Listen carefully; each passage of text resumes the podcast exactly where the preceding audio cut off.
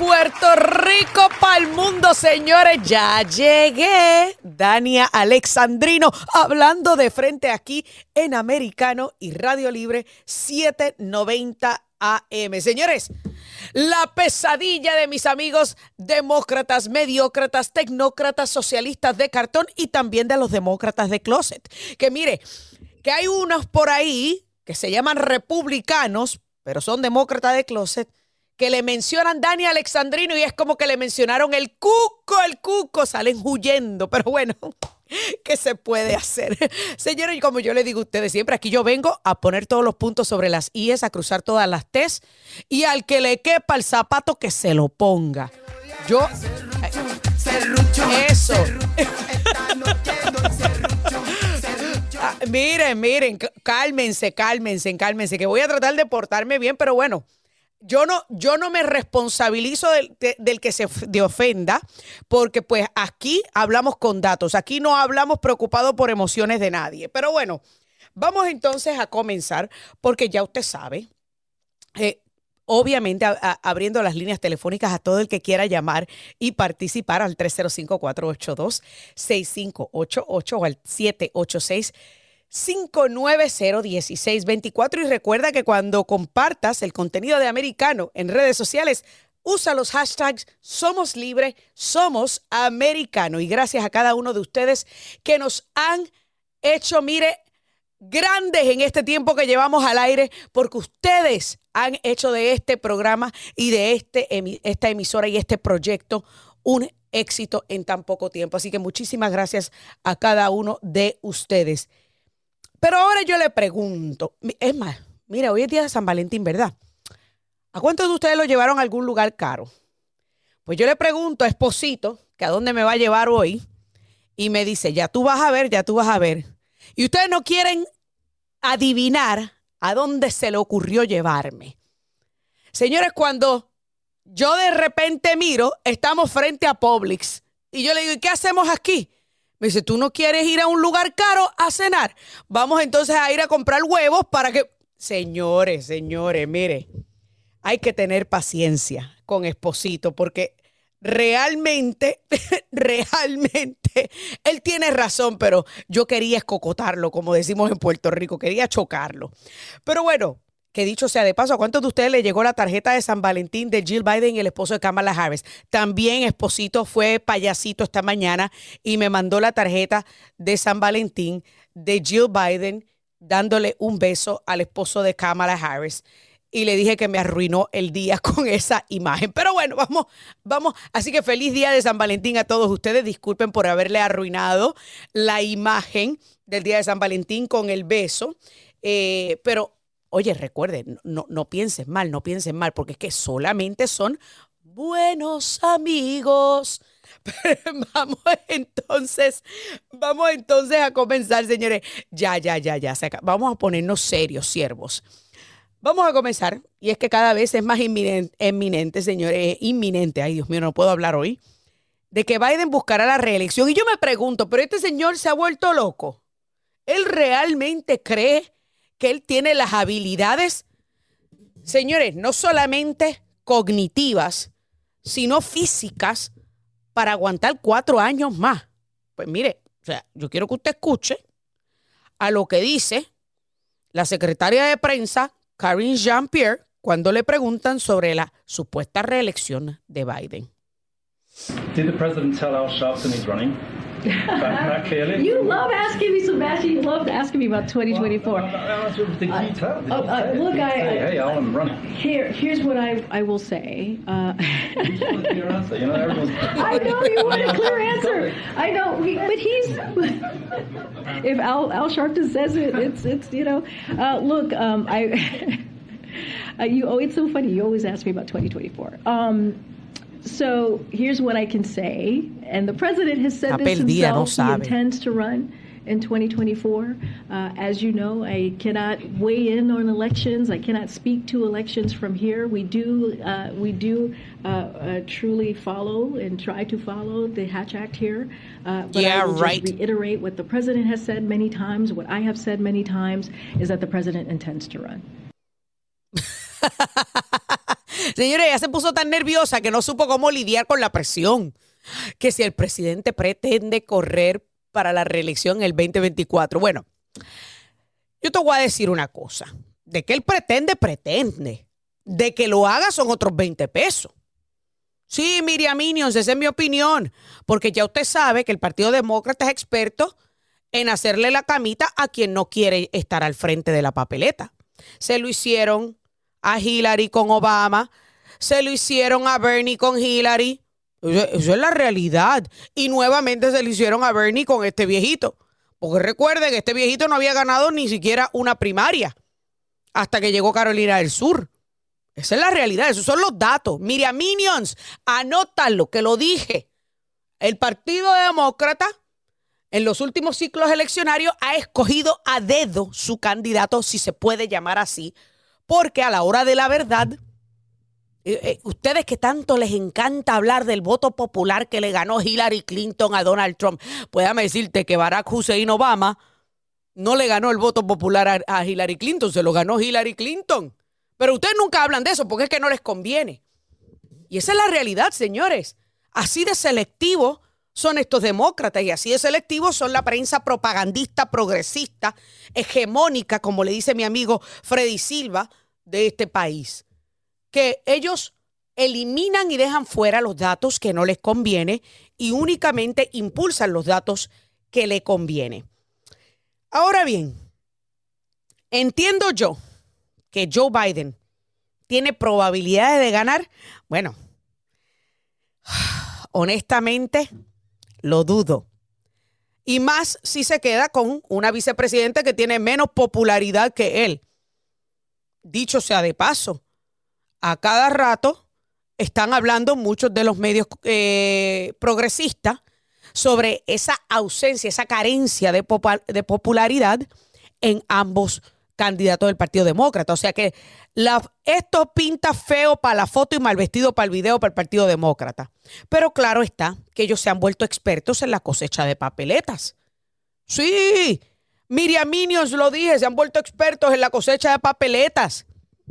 Así que si ellos continúan esa hazaña de querer enviar papeletas a Raimundo y todo el mundo y al gato muerto y al, y al perro vivo, pues entonces obviamente que hasta un vaso de agua con una D al frente puede ganar la presidencia. Entonces, si un vaso de agua con una D enfrente puede ganar la presidencia, que la gane este viejito demente, decrépito, que ni siquiera está al frente ni, ni navegando el país y que hasta IT e se ha burlado de él, pues imagínese usted, señores.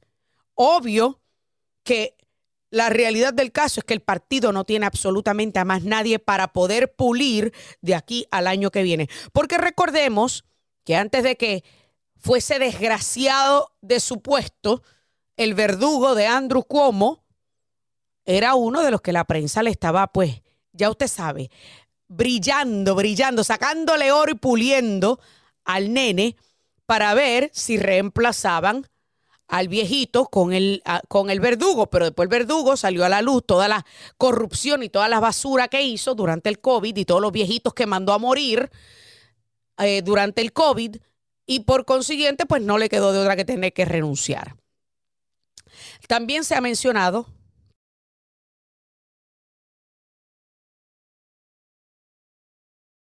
sobrino de Nancy Pelosi, pero señores, con el estado deteriorado que tiene California, en donde se ha prácticamente vaciado y en donde la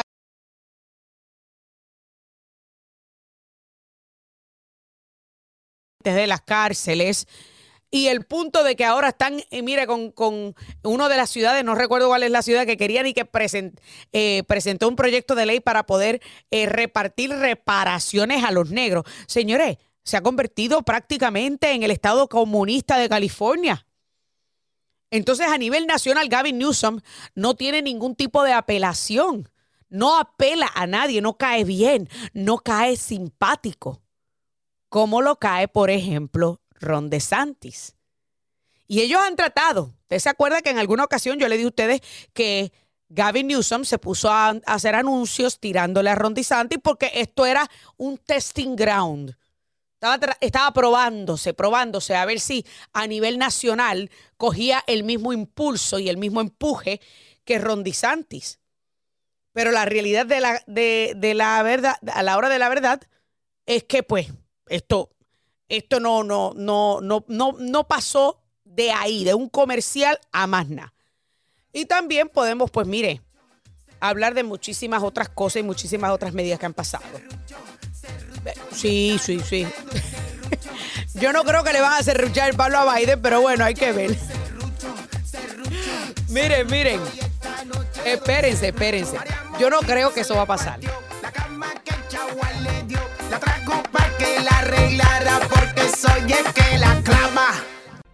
The Washington establishment has failed us over and over and over again. It's time for a new generation of leadership to rediscover fiscal responsibility, secure our border, and strengthen our country, our pride, and our purpose.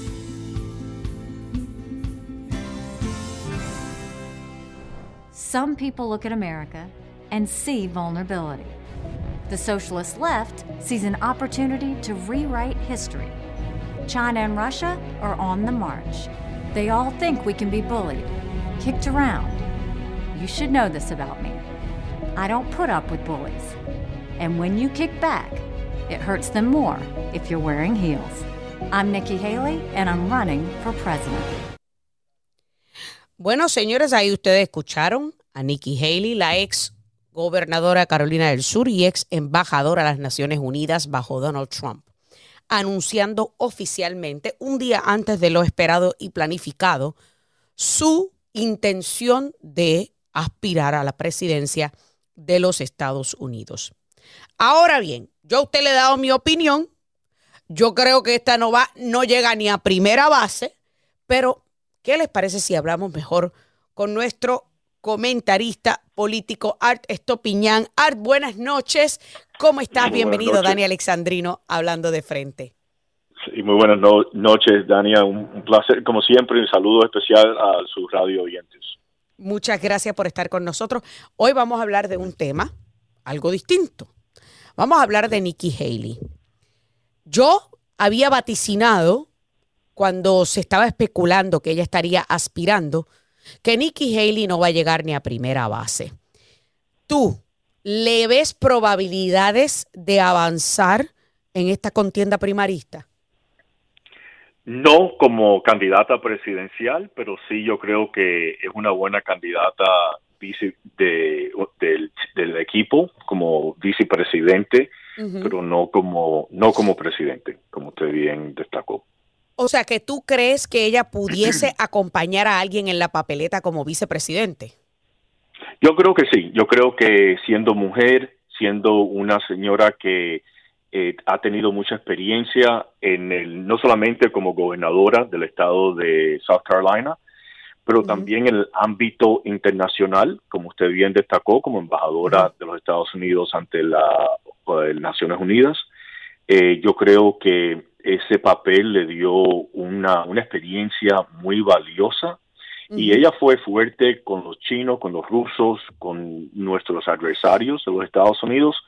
Y uh, yo creo que ella tiene, eh, tiene un, un papel importante de realizar eh, como una persona más joven que, que los otros candidatos eh, que que estamos mirando, con la excepción del señor el gobernador de Santis. Así que yo creo que ella sí puede complementar eh, muy bien. Yo creo que hará un papel mucho mejor que el de Kamala Harris. Bueno, yo creo que ahí cualquiera hará mejor papel, Art. Yo, creo que tenemos que buscar otra comparación, Art. Pero bueno, te, pregunto. Y sí, yo, yo entiendo que como, por ejemplo, en su, en su, en su labor como embajadora a las Naciones Unidas hizo eh, un buen trabajo. Eh, y hay muchos que la están criticando porque en algún momento ella había dicho que ella nunca retaría a Donald Trump. Sin embargo, luego del 6 de enero ella se distanció de Donald Trump y ahora estamos viendo esto.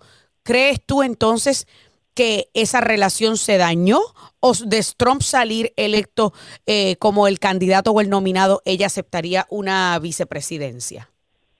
Yo creo que sí, eh, Denia. Lo, más importante en la política que nada se puede tomar personal.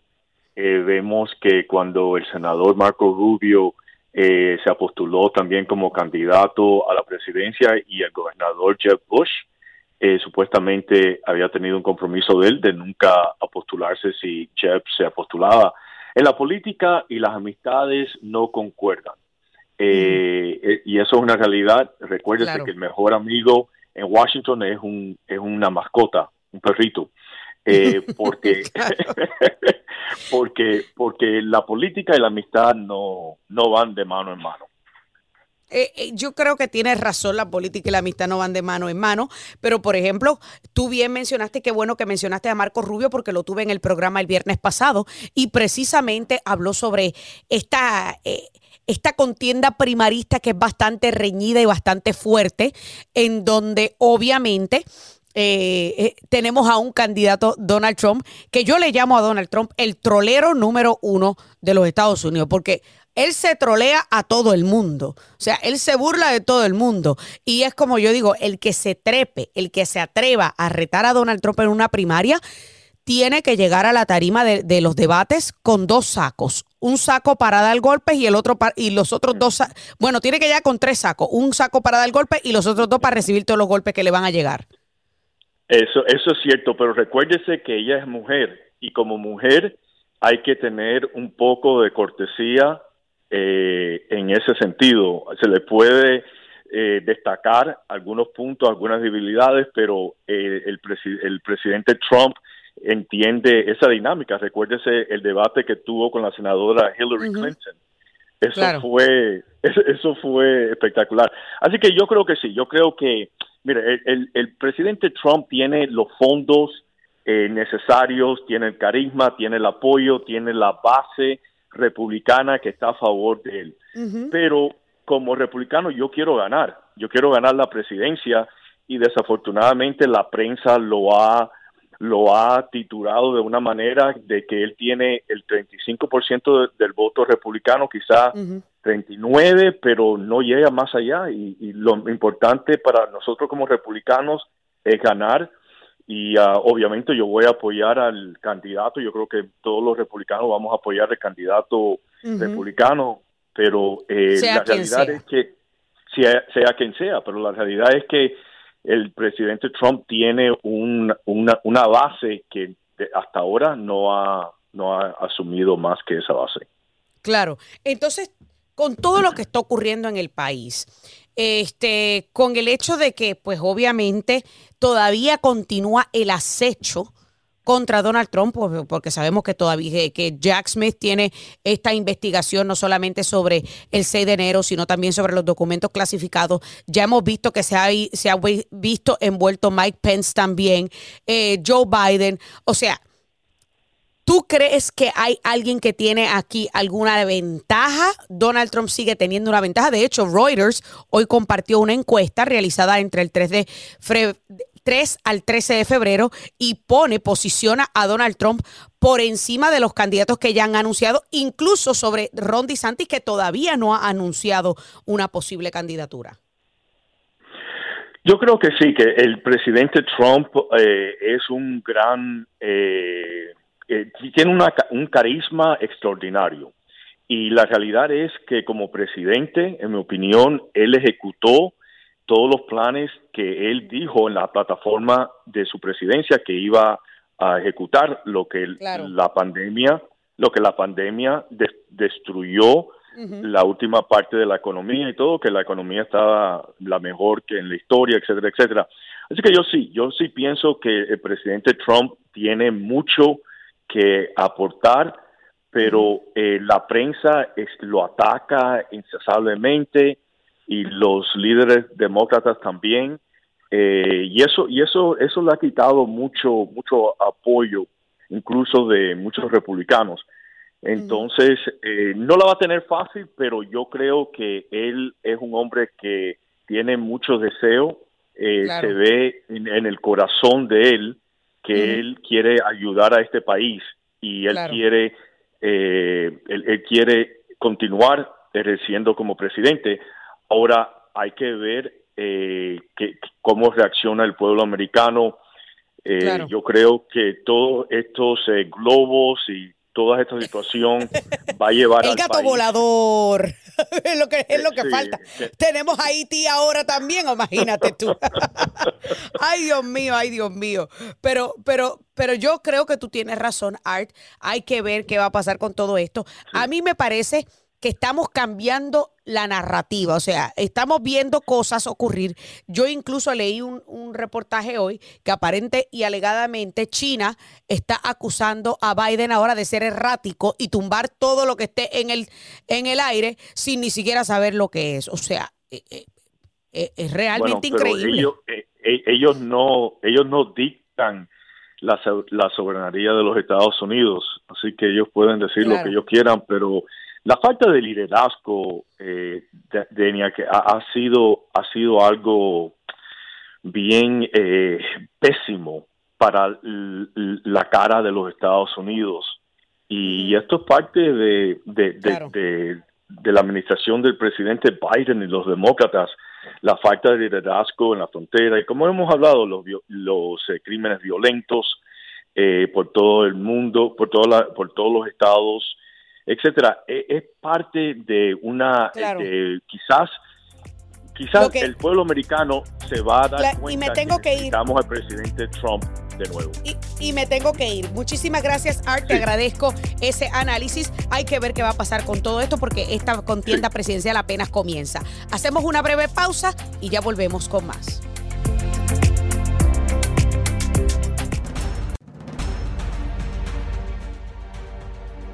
Estamos de vuelta y seguimos hablando de frente por americano.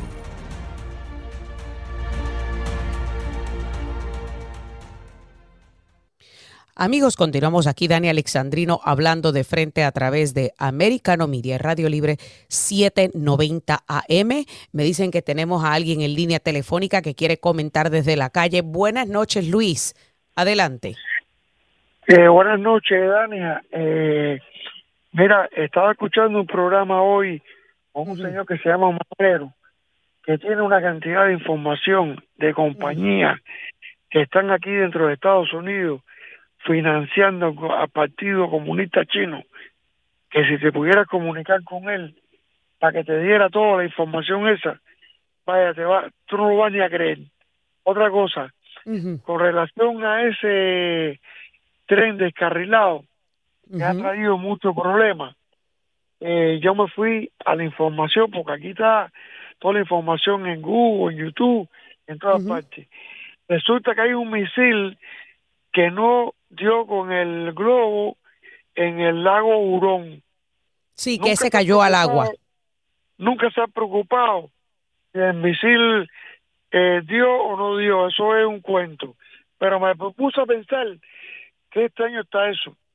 Eh, dicen que el tren se descarriló en Ohio. Busqué trenes de carga, lago, lago Hurón. Está Michigan, al lado de, de Ohio. Y resulta que el tren de carga pasa, viene de un puerto que está ahí mismo en Michigan, que pasa por Lago Hurón. Y entonces decían que el cuerpo del, del globo o el extraterrestre, lo que fuera, venía con una energía muerta, que no tenía calor. que no tenía, no tenía supuestamente rumbo tampoco, o sea, que no estaba siendo maniobrado, no estaba siendo maniobrado. Cuando tú lanzas el cohete, si la energía es muerta, va donde está el calor. Si el tren ese venía y el tren tenía calor porque tenía uranio, digo, eh, no me recuerdo el producto cuál Claro, y, el cohete lo metió ahí y no quieren hablar bueno, eso, de la noticia eh, esa. eso hay que ver. Eso hay que ver qué, va a pasar. hay que buscar los datos porque yo según leí, el cohete que no, que no dio, el primer cohete que no dio en el objeto no identificado, aparentemente cayó en el agua. Entonces, esto según informes. Así que hay que ver qué va a pasar porque aquí nosotros tratamos. Muchísimas gracias Luis eh, por toda su información y por su comentario. Eh, pero pues obviamente nosotros aquí tratamos de hablar con los datos que se publican eh, y con los datos que las autoridades. Así que según la información del Pentágono, pues esa era la información de que el cohete que no dio había caído en el agua. Pero usted tiene un punto válido que hay que obviamente cuestionarlo, pero hay que ver qué está pasando y qué va a pasar. Pero vamos a otro tema, señores, porque tengo ya al economista José Arámbula listo, eh, preparado en línea telefónica para hablar, para hablar sobre la inflación que sube un poquito más de lo esperado en enero después de que Biden afirmara que los precios están bajando. Eh, explícame, explícame por favor, José, porque están bajando, están subiendo, estamos igual, estamos más pobres, estamos más ricos. ¿Qué es lo que está pasando? Prácticamente estamos más pobres. El poder adquisitivo ha bajado, estamos hablando de un 6.4% de inflación interanual, o sea, si lo comparamos al año pasado, por ahí se escucha de que descendió porque estaba en 6.5%, pero hay que dejar claro, ojo aquí, porque desciende el ritmo de subida de tasas, subida de, de intereses, desciende la inflación, el ritmo, sin embargo, aún sigue fuerte, sigue arriba. No quiere decir que se fue la inflación que nos bajó un punto uno, porque de mes a mes si lo comparamos al mes pasado, subió un 0.5%. Y, y, ahí es donde por favor explica la diferencia, porque hay mucha gente que se está dejando llevar por esa leve bajada de, un decimal. Ya tú sabes que los demócratas van a celebrar cualquier tontería para decir de que Biden está bajando la inflación. Claro, después que no la subió, o sea, yo se supone que celebre que me la baje. Pero una de las cosas que yo vi es que los precios de las cosas esenciales subieron como quiera. Sí, en altos, la comida, por ejemplo, lo primordial, la canasta básica, subió un 0.4%. Hablando de los alquileres, que es el dato fuerte que podríamos hablar en este momento junto al petróleo, eh, pues nos subió un 0.7%, nos repuntó, eh, pues esperábamos que bajara los alquileres, eh, equivale el 30% de este dato de inflación. Entonces, sí vemos que también la gasolina nos va a subir por el repunte del petróleo. Había tres meses que platicábamos de que sí estaba descendiendo, pero vuelve a repuntar y esto es un peligro porque lo que nos manda el mensaje, lo que capta la Reserva Federal, el Banco Central, es que con esta nueva información van a tener que ser más agresivos con la tasa. Yo lo he platicado varias veces aquí contigo de que van a tener que ser halcones, ya ves cómo suben los halcones de una manera agresiva. Parecía que la Reserva Federal nos anunciaba de que iban a ser palomas más dóciles, pero con este mensaje que nos lanzan del dato de la inflación, no van a poder tener que parar, inclusive van a tenerla que subir un poco más agresiva. Por eso la inflación va a seguir aquí. Este año las tasas de intereses van a seguir todavía siendo agudas. Hasta el 2024 podríamos ver un escenario diferente. En este año podríamos tenerlas en 3.9% de inflación. Para el siguiente año tendríamos que llegar a la meta de 2%, pero es un largo camino con muchas, muchas abolladuras. Sin duda alguna, tú mencionaste incluso que pudiésemos estar viendo hacia el segundo, final del segundo eh, trimestre, inicio del tercer trimestre, alguna posibilidad de recesión. Eh, una recesión eh, rara porque pues obviamente no va a haber un desempleo masivo como en otras recesiones, pero lo que puedo mencionar es que ya hay compañías anunciando eh, despidos, anunciando eh, reducción en su plantilla laboral, o sea, Disney, Microsoft eh, y muchísimas otras más que han anunciado el despido, no de una, no de dos, de miles de empleados. O sea, que estamos viendo un panorama perfecto para una crisis mucho más aguda económica en el país, José por el momento no se siente con ese calor, ¿no? Porque la economía sigue carburando, los empleos, sabemos que hace dos semanas nos presentaron de que todavía seguía fuerte, llegaron a 517 mil empleos cuando se esperaban 188 mil empleos, un gran rebote, pero ese rebote, así como lo que sube tiene que bajar, va a bajar de una manera excesiva, ¿no? Eh, vemos que va a descender, ya vemos estos despidos masivos como lo hablas tú, eh, los tecnológicos, las tecnológicas, de ahí le siguen los bancos y es un efecto dominó que vamos a estar viendo eh, tristemente, pero va a ser una realidad.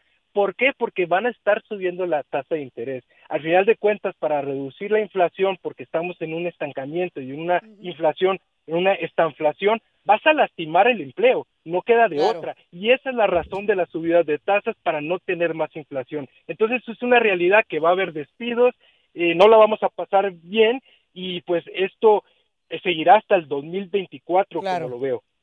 Otra, otra cosa que estamos viendo que puede de alguna manera afectar también es que la administración piensa vender 26 millones de barriles de petróleo de nuestra reserva petrolera, eh, que obviamente esto pondría en los niveles de, de, de la reserva en su punto más bajo desde 1983. Estamos hablando de que pues esto también puede poner o agudizar más la crisis por lo cara que se puede poner la gasolina. Claro, bueno, tenemos eh, el informe de que Rusia pues va a recortar 5 mil eh, eh, barriles por día. Esto va a hacer que la oferta pues disminuya. por otro lado, tenemos la demanda, estamos hablando de 1.4 billones de chinos, hablando en inglés, billions, mil millones de chinos que van a consumir petróleo, petróleo después de que se quitaran las restricciones del coronavirus. Entonces, por lo mismo vemos que ya ha saltado un 30% en cuestión de tres semanas el petróleo. Entonces, la gasolina va a subir y este también es el problema. Es un coste de producción. Lo necesitamos para todo, para el transportar el, el producto que queremos vender. Entonces, el producto ese que va a estar allá afuera va a costar más caro. El poder adquisitivo, como me preguntabas, pues vamos a ser más pobres. Y es realmente increíble. Eh, creo que todo el mundo se debe ir preparando porque tú llevas mucho tiempo mencionándolo aquí en este programa, de que vamos a tener una recesión, de que la cosa se puede poner peor antes de mejorar. Así que estamos viendo indicios de eso que tú estabas pronosticando por todas partes. José Arámbula, economista. La inflación sigue aquí. Eh, muchísimas gracias, José Arámbula, economista, poniendo, mire, en, su justo contexto estos números inflacionarios que eh, ya han mencionado por todas partes y que los demócratas están utilizando como punto de celebración.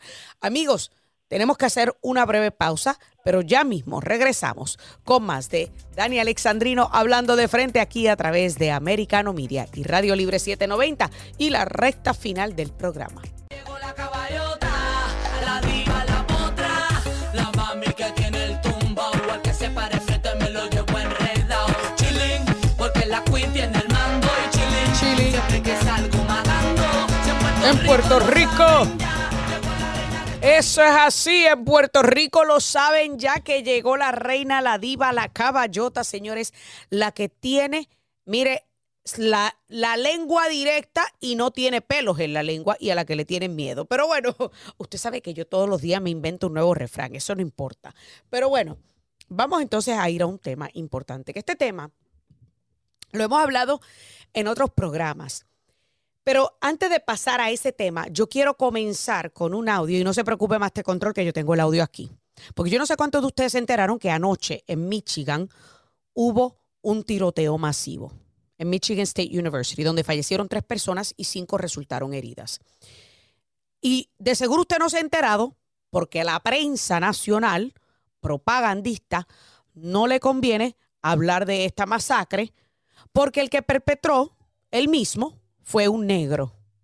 Un negro de 43 años con un récord criminal que legalmente le impedía poseer un arma de fuego. Ahora, yo quiero que usted escuche lo que dice la congresista Elise Slotkin, el Eliza Slotkin de Michigan. Ya usted sabe, haciendo alusión a qué, pero lo que ella dice al principio me lleva al próximo tema. Vamos a, vamos a escuchar lo que ella dice. is incredibly uh, connected and proud. Espérate. We've already seen people come together. And I am filled with rage that we have to have another press conference to talk about our children being killed in their schools. And I would say that you either care about protecting kids or you don't. You either care about having an open, honest conversation about what is going on in our society or you don't. You're absolutely right. And you're so hypocritical. You and the entire Democratic Party. Ah, es que, señores, estas son las cosas que a mí me dan rabia y me hierven la sangre. Cuando ocurre una masacre y estos idiotas en el Partido Demócrata rápidos, rápido se trepan en el caballo blanco de la moralidad de Napoleón a venir a querer atentar contra un derecho constitucional y a culpar a todos los ciudadanos americanos responsables de dueños de armas de fuego, hablando de que, ay, o te importan nuestros niños en la escuela o no te importan. Ok, vamos a hablar de que nos importan los niños. Perfecto. Ustedes que en su partido y su administración vigente tienen en la, en la página de internet del Departamento de Salud y Recursos Humanos una sección completa dedicada a la transición de género de menores de edad. Vamos a hablar de protección de menores. Hipócritas. Porque si queremos defender la inocencia, que dicho sea de paso, en mi experiencia como profesora, los estudiantes en un colegio, en una universidad, son todos mayores de edad. Ni siquiera son menores de edad. Y claro, yo estoy de acuerdo con que tenemos que proteger todas las escuelas. No importa la edad de los estudiantes. Por eso yo soy de las que aboga, defiende, impulsa y motiva que cualquier profesor o maestro que quiera estar armado y pase por un riguroso entrenamiento, que se arme. Mire, si por mí fuera yo me llevo la mía todos los días a la universidad, pero no me dejan, porque es un gun free zone. Y los, los, los malos de mente, los que están mal de la cabeza, ¿saben eso? ¿Dónde usted ha visto una masacre llevarse a cabo en algún lugar donde hay varias personas armadas? En ningún lugar. Todas las masacres ocurren en escuelas o en centros comerciales donde se supone que no se permiten armas de fuego, porque saben los perpetradores que ahí van a encontrar un montón de víctimas y blancos fáciles, porque no van a encontrar a nadie que le repela el fuego.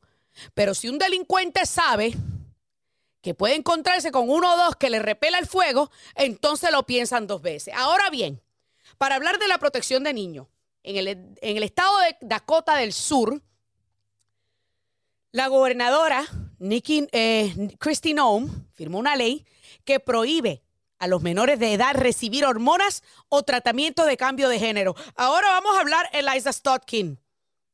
Vamos a hablar, Eliza Slotkin, de protección a los menores, ya que tu partido es experto en impulsar el descaro, la barbaridad y, y- y- la...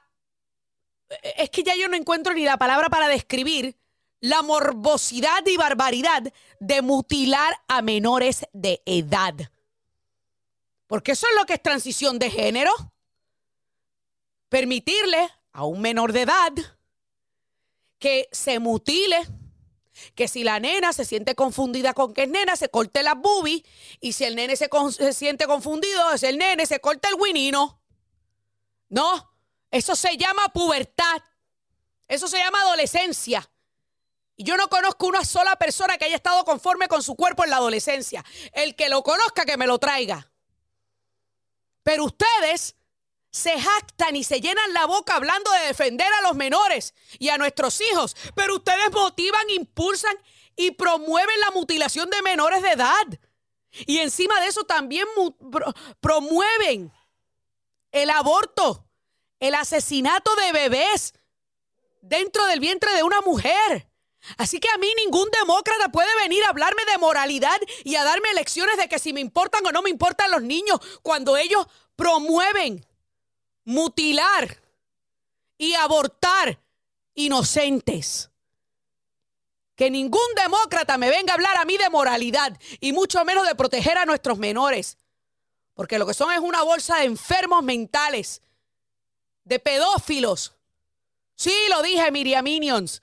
Porque aquel que se atreve a defender la mutilación de un menor de edad o de permitir que un maestro y una escuela motive a un menor a que se cambie de género sin el consentimiento de sus padres, merece cárcel.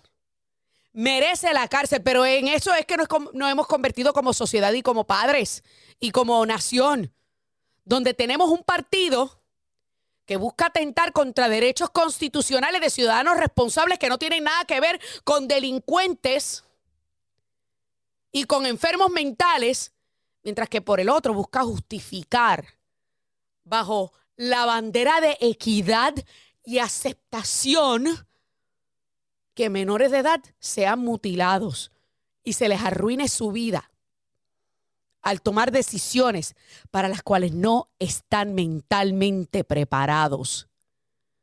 Así que a mí no me interesa que ningún demócrata me venga a mí a dar ninguna lección, ninguna lección de protección de menores, porque son los primeros ofensores contra la niñez y contra la inocencia, porque son los primeros que ignoran la belleza de la inocencia de un menor de edad, porque son los primeros que buscan arruinar y pudrir esas mentes jóvenes, adoctrinándolos con esta mentalidad de perspectiva de género y de que, ay, sí, tú puedes estar confundido y porque existen 100 eh, géneros.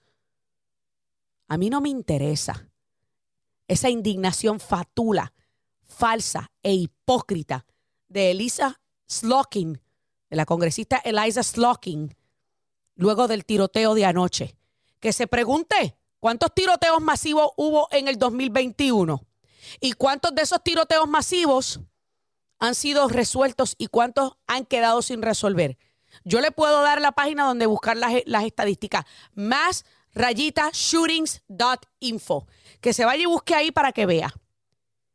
Y la mayoría de los tiroteos masivos en el 2021 cometidos por hombres negros.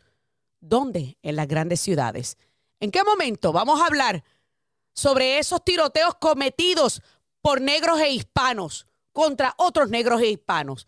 Ah, no, porque ahí sí que no conviene hablar, porque saben que esas armas de fuego son ilegales y no se supone que estén en las calles. Pero estas son conversaciones, señores, para las cuales la mayoría de los demócratas no están preparados. Por eso ninguno me acepta una entrevista a este programa, porque no podrán con la ira y con la verdad que acompaña a la reina, la diva, la caballota, Dani Alexandrino, hablando de frente. Que Dios me los bendiga y hasta la próxima. This podcast is a part of the C Suite Radio Network. For more top business podcasts, visit c-suiteradio.com.